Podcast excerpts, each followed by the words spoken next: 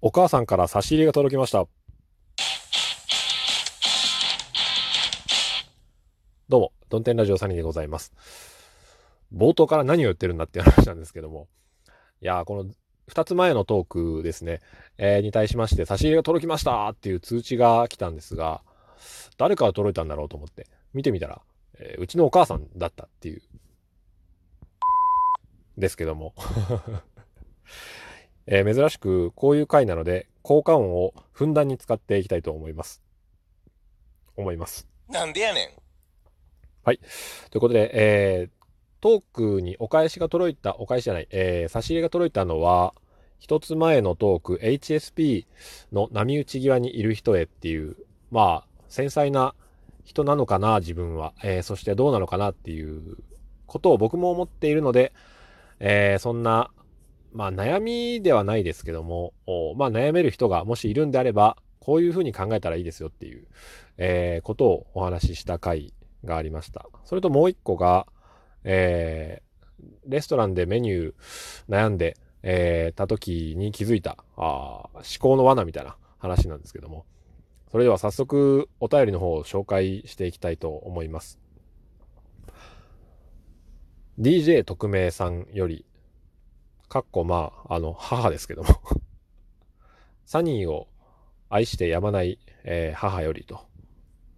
これは HSP の話の方ですが、違うよ違うよ。感受性が豊か。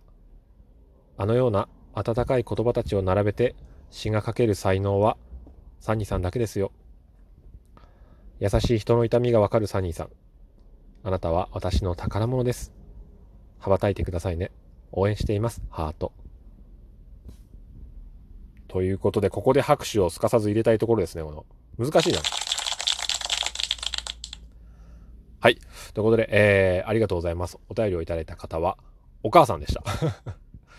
これですね、この、まあ、感受性豊かって言ってくれるのはすごくありがたい、ありがたいんですけども、僕ふと思ったのが、あの、うちのお母さんもその気があるんじゃないのかなと、えー思うんですよね。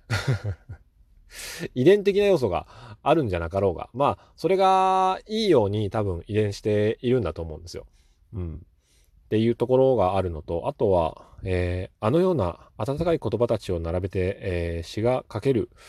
というのはですね、えーまあ、僕は以前に、まあ、ポエミーな活動をしていた時期がありまして、大学生ぐらいですね。えーポエミーな時期は、どこぞの小さな喫茶店で、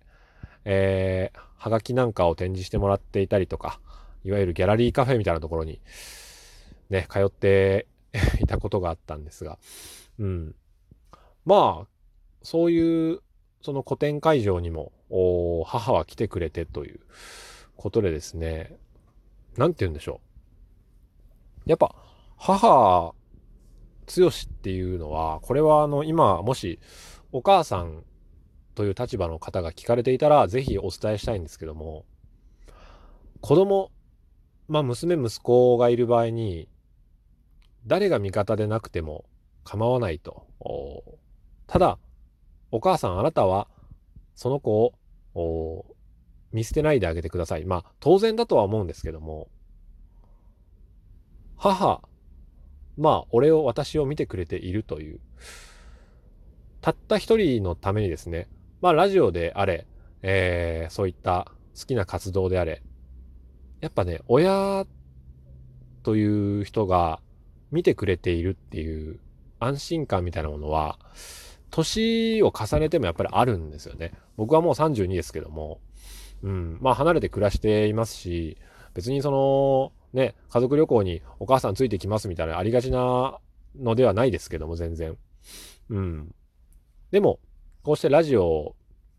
についても、日々、えー聞いてくれている、遠くで見てくれているっていうことはやはり安心感なんですよね。人が生きていく上で大事なものは安心感。だから、えー世のお母さん、ぜひですね、えー子供たちには、あ教育よりも、情熱よりも、なんでしょう、叱ることよりも、教えることよりも、まあ、ご飯は大事ですけども、栄養素。やはり、えー精神的な面で言うと安心感が大事なのかなと思います。ということで、えー、一つ目のお便りでございました。二つ目。これは、えー、まあ、短いですね。母よりと、サニーを愛してやまない母より。私もよくメニューを見ては悩み抜きます。一緒一緒。親子ですね。ハート。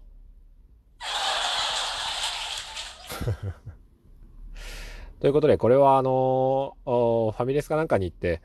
えー、メニューで悩んだけど、まあいろいろその時に、うん、考え方の罠にはまってたな、みたいな話を聞いて、えー、のコメントなんですけども、結構ね、この場をお借りして言うと、うちのお母さんは、あのー、僕が意図していないような話の理解のしてくれ方をするんですよね。あ、だから、あ、そういう風に取れるんだっていうことで、だから僕が大して悩んでいない配信でも、母にとってみると、おあ、この子悩んでるのかしら？みたいな、えー、ことであったり、うん、そんなに疲れてなくても、あ、疲れてるの大丈夫？みたいな LINE が飛んできたり、えー、するんですけども、音声ですら、そのように感じ取ってしまうということは、それだけやっぱり親というのは子供のことが心配なんだろうなということですよね。うちの一姫太郎がソファーの手すりに登っていたら、こらって、えー、言うんですけども、子供たちは、ね、あの、落ちるところには登らないと、大体。うん、物心ついたら。自分こう落下して死ぬぞっていうところには多分登らないと思うんですよね。まあ、それは崖とか、えー、自然の中に行けばまた別ですけども、家の中のちょっとしたこう、登れるところに登るときっていうのは、登れるから登るんですよね。うん。落ちることもまあありますけど、登れそうだなと思うから登るわけであって。子供が、あ思っているん？親が思っているほど子供は、なんて言うんでしょう。その自分のことをこう、心配していないというか、子供はそこまでじゃないけど、親の方が大体考えすぎてるんだなっていうのは僕はお父さんになってからよく思うんですよね。うん。危ないだろうって言うんだけど、えー、別に危なくねえかなと 思うこともあるし。よく見ると、よくそんなとこにバランスよく立ってれるねっていう、うん、風に見ることもできるわけですよ。ただ、まあ、よそに行ってするなよっていうことは、えー、釘を刺した方がいいのかなと思うんですけどもね。二太郎がね、この昨日車屋で、ね、オイル交換行った時に、飴がね、車屋さんでこう机にあるじゃないですか。まあ小さな車屋さんですよ。その、新車とか売ってない、えー、まあ中古の車と整備とかをしてくれてる、お店ですけども、まあ事務所の机の上にこう、飴玉がカゴに入れて置いてあるわけですよ。ガサガサガサと。でそこに座ってですね、えー、ジュースをね、自販機でこう入れて飲むわけですよ、ぶどうジュースを。で、ニタロが飴がいるっつって言う。うん、まあ、もらいなって言ったんだけど、ニタロの席から遠かったんですよね。4人掛けの、おなんて言うんでしょう。ニタロが座ってるちょうど斜め向かいの席の近くにあったんで、こともあろうに、ニタロウはその机のにこう、膝を乗っけてこう、腕を伸ばして取ろうとしたわけですよ。後ろからお尻パーンして、ほら、それはダメと ま、そういうことがあるもんでね、あの、家でしているように子供が外でもこう振る舞ってしまうっていうのは、うん、まあ考えうることではありますよね。女の子はそういうのが分かってんのかなと思うんだけど、やっぱり家の常識っていうのは世の中で、えー、どこでも通じるもんじゃないっていうことはお伝えしておかなければならないのかなと、えー、思いましたけれども、そういった面では、なんだろ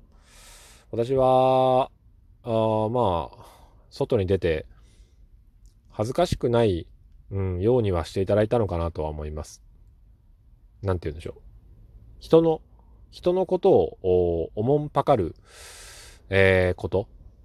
まあ、その天然というか、あの、本当に あの、